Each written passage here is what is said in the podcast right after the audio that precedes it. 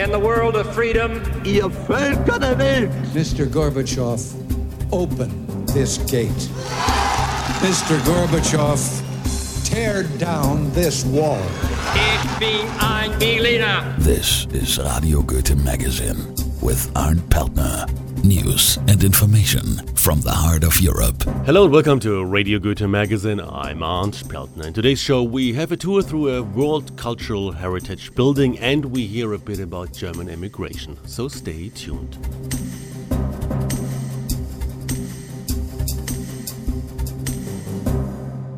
But first, the news.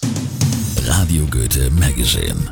The news with Nina Paula. Berlin. Germans have to pay for a huge spike in energy prices. The German Statistics Office revealed now that energy prices have jumped by over 50% in the last six years. In 2002, the average household spent 172 euros per month on heating and electricity. This year, the average monthly bill is 267 euros. The cost of petrol and diesel has seen a similar spike in prices. Six years ago, the average German household spent 68 and today 105 euros per month. Berlin. A massive scandal regarding the trade with private data widens in Germany. Addresses of the entire German population are out in the open to be used for marketing and selling products, a data expert said.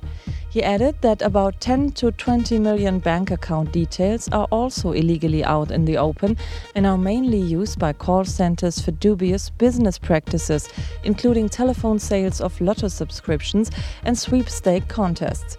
German politicians have meanwhile called for changes to the current laws to protect private data. Berlin. Long term unemployed people now get training to work with dementia. The new German project could create up to 10,000 new jobs in the healthcare sector. The German Federal Labor Office has now started offering training courses for interested long term unemployed who receive some 160 hours of instruction to be able to work with patients. Geriatric care experts are outraged by the proposal. They say that care assistants need to have at least 900 hours of training. Berlin. Berlin's most famous World War II ruin is threatened by collapse. Now, a range of people, including soccer players, are trying to preserve the Kaiser Wilhelm Memorial Church on Kurfürstendamm. The church was destroyed by a British bombing raid in World War II. All that remained was its gaping ruined tower. Traffic vibrations has caused its walls to crumble, with chunks threatening to fall off onto pedestrians below. The tower must remain as a reminder for future generations of the horrors of war, one of the members of Kaiser Wilhelm Memorial Church Foundation said. Rügen. The humpback whale sighted in recent days along Germany's Baltic coastline still hasn't managed to find his way back to the safety of the North Atlantic. Now Greenpeace is getting ready to help him. Environmentalists say time is getting critical and that the whale is having trouble nourishing itself. The humpback whale could die if it doesn't find its way back to the saltier and nutrient richer North Sea. Last week, our Radio Goethe reporter Nina Paula took us on a trip through Cologne, but when she was there, she was also fascinated by the city's landmark, the Cologne Cathedral. In 1996, this unique church has been named as World Cultural Heritage by the UNESCO. Nina Paula talked to Sabine Psykalla, an art historian who leads tourist groups through the cathedral almost every day. I'm going by railway to meet Sabine Psykalla in front of Cologne Cathedral. This amazing church stands directly beside the main station of Cologne, where all the trains arrive and leave, and even my train stops here.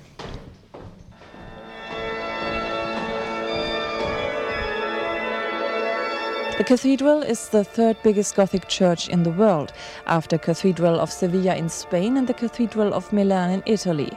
From 1880 until 1884, it was the highest building of the world. Sabine Psykalla works here for about four years now. When she came here for her studies, she was so fascinated about this building that she tried to get a job here. I asked her what keeps her so fascinated about the cathedral. Well, I just, I just think it's such an impressive building. You have to keep in mind that it's about 760 years old now, and I'm always impressed by the splendor and this huge cathedral that just embraces you when you get in, and that people for so long are fascinated by this building and always attracted by this building, and I just love it. How often are you in there? Well, I'm doing tours nearly each day. Each day, and you're still fascinated. I'm still fascinated. There are so many aspects that you that you don't see, and every day there's something new that you can discover over there. Some small details or something like that that you didn't notice before, and so it never gets boring to do these to do these guided tours and this job. So then it will be perhaps hard for you to tell me the thing which is the most fascinating one in the cathedral for you.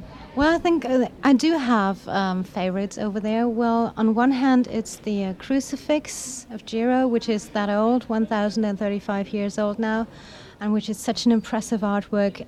I always wonder how people uh, so long ago were able to to create something overwhelming like that. And I also like the choir stalls because they um, are decorated with so many carvings that, on one hand, do show. Um, episodes from the Bible, but you'll also find um, real life things like small couples kissing and knights fighting. And some people say maybe it was something like medieval entertainment for the members of the clergy who had to assemble seven times a day to pray over there. And so they also had to have something to look at and to laugh about.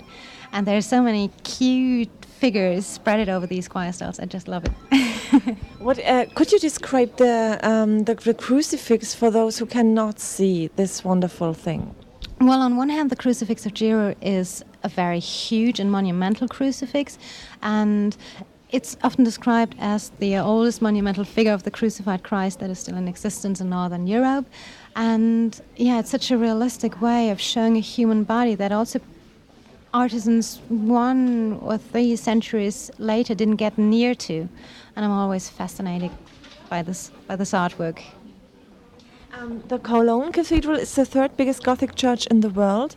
Um, what is so specific about this building and the architecture? Well, it has a very long architectural history for about 632 years, um, but it looks as if it was finished during medieval times. And this is something special because normally um, um, buildings that have such a long architectural history were often built in the in the uh, taste of the century normally, and this cathedral looks a little bit like it was finished during medieval times, but it wasn't. Most of the things were finished during the 19th century when it was chosen as a, as a national monument because people during these years believed that the Gothic architectural style was invented in Germany and therefore they chose it as a ki- kind of national monument because it's going to be a very huge cathedral and a very impressive one and the towers uh, the highest buildings in the world during these years. And so it was, yeah, chosen as a national monument to represent the new strength of, of and sense of unity that was completely lost during the occupation of the French troops, to symbolize the strength of the Prussian Empire, and so on.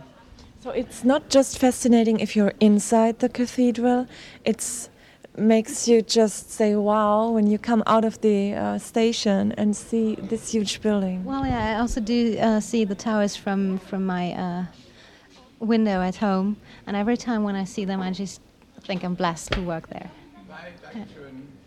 Um, it has been named uh, as World Cultural Heritage in 1996. And what does this mean for Cologne? Mm, well, for Cologne, I think Cologne Cathedral has always been some kind of landmark of the city. Um, and to become World Heritage, it's, it's appropriate for the cathedral because um, there are also so many people busy working over there, and you can imagine that it's also very expensive and so on. And so we do have the support from this kind of foundation. Yeah. It's the most popular site in Europe. Why do you think is that? Why is it so popular?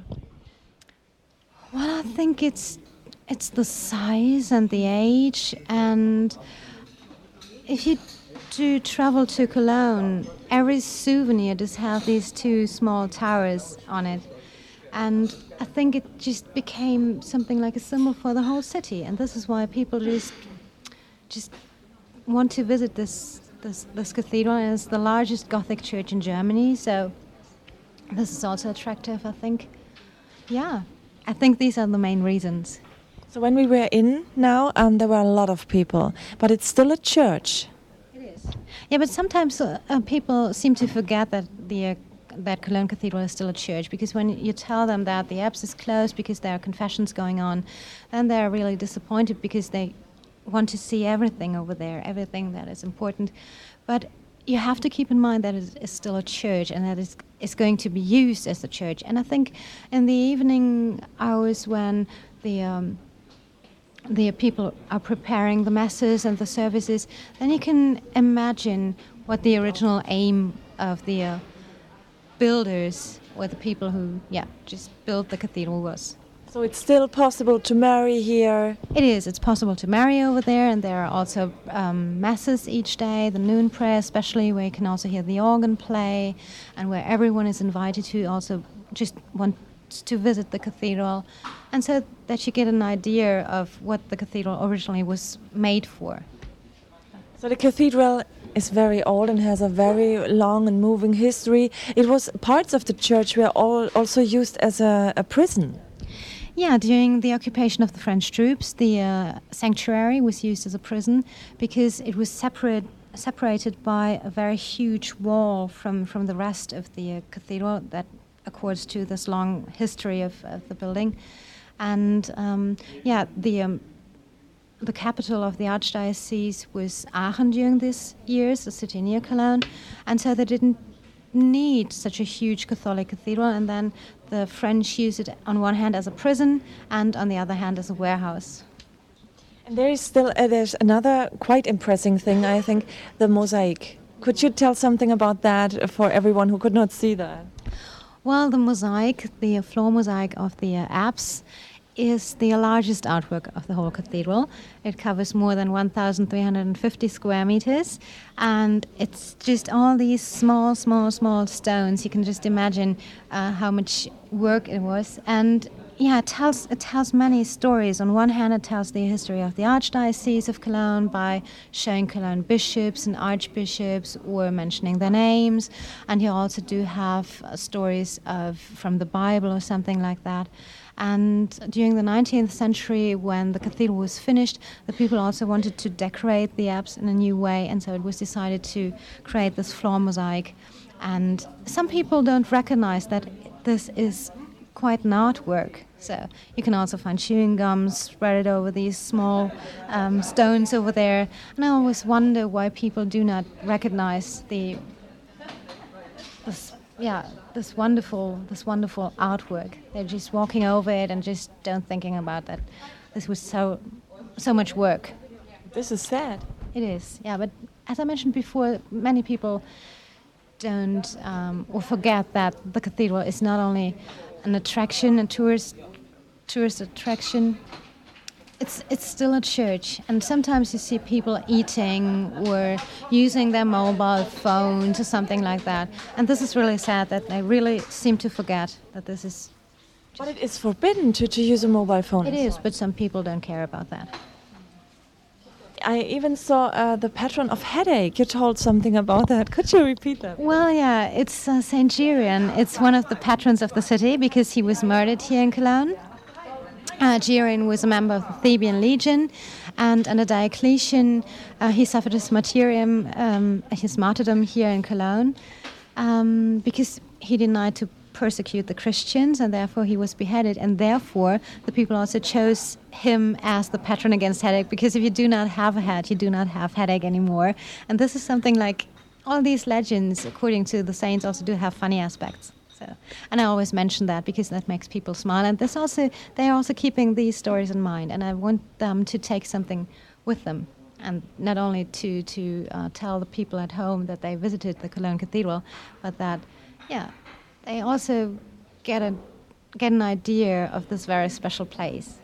The people of Cologne, it's typical for Cologne that um, there's always a funny aspect. Is that? Yeah. Well, Cologne people are very uh, funny ones because if you come here in February and you'll see how they are celebrating Carnival or something like that, well, this is something of the uh, special mentality of the people. And so I think this is also the, re- the reason why some of these anecdotes or stories, according to the saints, do have these funny aspects.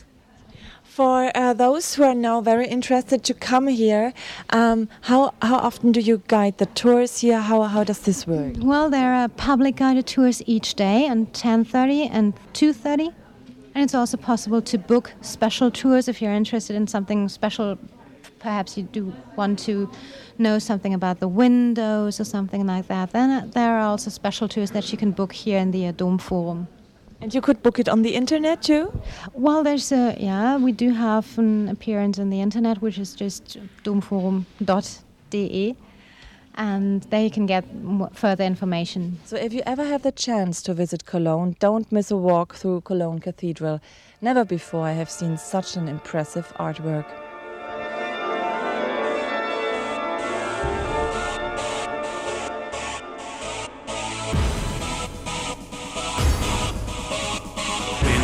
Patris et Filii et Spiritus Sancti.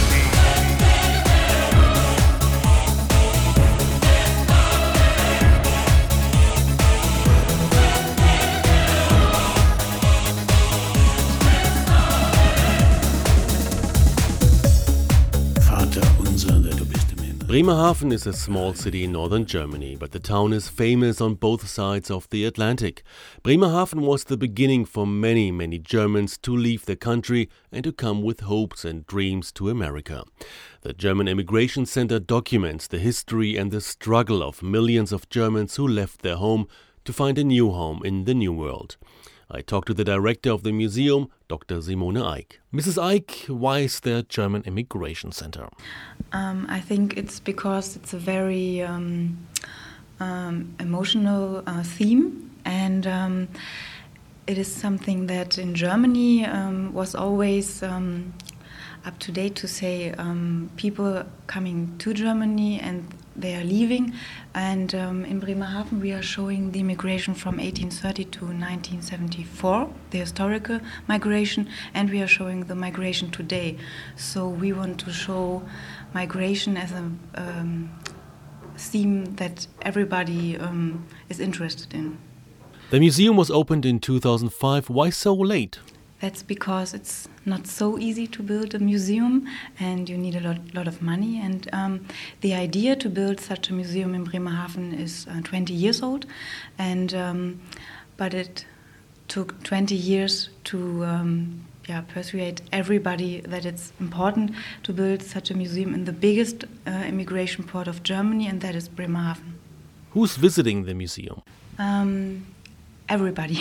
and um, we see that uh, a lot of pupils are coming to us and uh, a lot of uh, senior people, um, family um, researcher are coming, and um, so we have in the last 10 months we have um, over 200,000 visitors, and a lot of families come. And because we are a sea museum, uh, it's not only that we are um, uh, only for intellectual people. It's a museum for everybody. It is not just a museum in the classical sense, it invites the visitors to participate. Could you describe this a bit? Um, it's a hand on, where you can put your hands on everything in our museum, and um, we, are, we are trying to um, set the people in the situation the um, immigrants were in the 19th century. So we have um, a sailing ship, the steerage of a sailing ship, and we have the third class of a liner from 1929, and um, we have the farewell situation on the quay, and um, that's the most uh, uh, emotional point in the museum. That's the point people start crying, and um, yes, so we are we have uh, rebuilt something from Ellis Island, from the um, immigration station Ellis Island.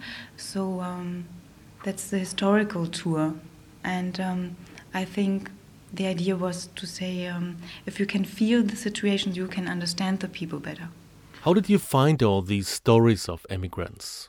Um, we were doing research for three years, and um, at the moment we uh, went to the public, um, a lot of people come to us and tell their stories.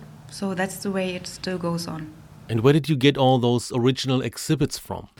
Um, from the United States and from Germany.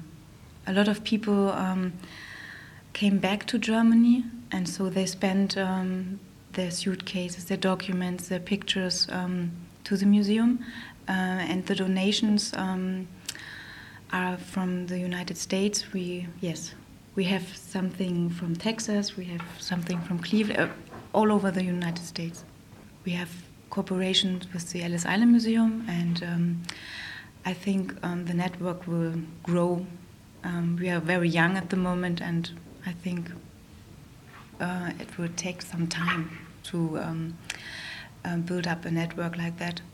Mrs. Eick, how did the people on Ellis Island react when you came up with a plan for a museum like this in Bremerhaven? They were very, um, yeah, um, they think it's very good, and um, we are both saying we are the bookend of Ellis Island. And um, so we did uh, some exhibitions together, and it's the way people, um, the journey of the migrants. They come to Bremerhaven and then they um, landed in, at Ellis Island. So that's the way the immigrants went to the New World, and that's something we want to rebuild with Ellis Island today. I'm talking to Dr. Simone Eick, the director of the German Immigration Center. Mrs. Eick, leaving your country is more than just stepping onto a ship. How do you deal with these issues of leaving your life behind in the exhibition? I tried to do that for 10 years now, and I think um, all of the uh, immigrants were very um, strong people and they were very, uh, they had a dream. And um, that's what um, fascinates me still today that they um, yeah, went to, to make their dream live alive, and that's yeah, that's something um, very emotional. When was the biggest immigration flow through Bremerhaven? That was um, between 1888 and to the First World War. That was a time not only Germans to, uh, came to Bremerhaven, but also people from Eastern European states like Russia and um, Czechoslovakia. So um, they were very mixed here in Bremerhaven. There were Germans and there were East European people. How was it for the people in Bremerhaven that the city became famous just for the emigration? Uh, I think, and that's that's something you can still feel today. Bremerhaven is uh, is a city of farewell, and it was a city of farewell for 140 years, and um, the people in Bremerhaven always stayed behind. So um, that's um, if you live here in Bremerhaven, it's very interesting to see how, how the people are still uh, interested in their in the history of this very young city, but um, they are very proud of it. What brought you to this museum? What is your background? Um, I'm a historian. Um, I did my PhD about migration, and um, I worked in a museum, and then um, there was a time that this the concept for this museum was made in Hamburg from Studio Andreas Heller, and uh, so I worked with colleagues on the concept, and that was was very interesting because we were not only uh, scientists, we were uh, designers, we were architects. So that was a very two very um, interesting two years to build this museum. This is not a federal or state funded museum. Can you describe this a bit? Um, it's the only museum in Germany that is um, without any help from the state. And so um, we are a private museum and we are a typical private public partnership project. So um, the city of Bremerhaven and the state of Bremen um, built, um, gave the money for the museum, and after the opening uh, last August, um, we were um, then from a company, um, a company, um, yeah, sponsored. sponsored the museum. You're dealing every day with emigration. Have you ever thought about emigrating? Yes, I, I thought about it. Um, there was a time when I did my PhD. There was a chance to stay in Chicago, and but I didn't um, do it because if I had done it, I had to um, made a master in the United States, and that was two years. So I thought, no, okay, I go back to Germany. Do you see this museum as part of the German American history? I think it's um, very important because um, the German Americans, um, the numbers of them in the United States are um, 30 five millions. So that's a lot of people, and um, I don't think it's important to say that they are German Americans, but I, I, think it's important to say there's a connection between Europe and the United States, and that there's a history that belongs to both, and that's something. In this world with the global globalization today, it's very important, I think, um, to have a look at the roots. Are you trying to reach Americans and German immigrants abroad to come to Bremerhaven? We have uh, a colleague that is only um, doing uh, advertisement in the United States. So we are trying um, to convince the um, Americans to come here. I, I, do, I know that Neuschwanstein and Munich is very attractive, but the north of Germany is very attractive too. And um, I think for everybody who wants to do a research for his own roots and have a look where the ancestors left Europe, um, Bremerhaven and the German Immigration Center as a destination. That was today's Radio Goethe magazine. Thanks for listening and please find us online at radiogoethe.org. I'm Arndt Peltner. We're all living in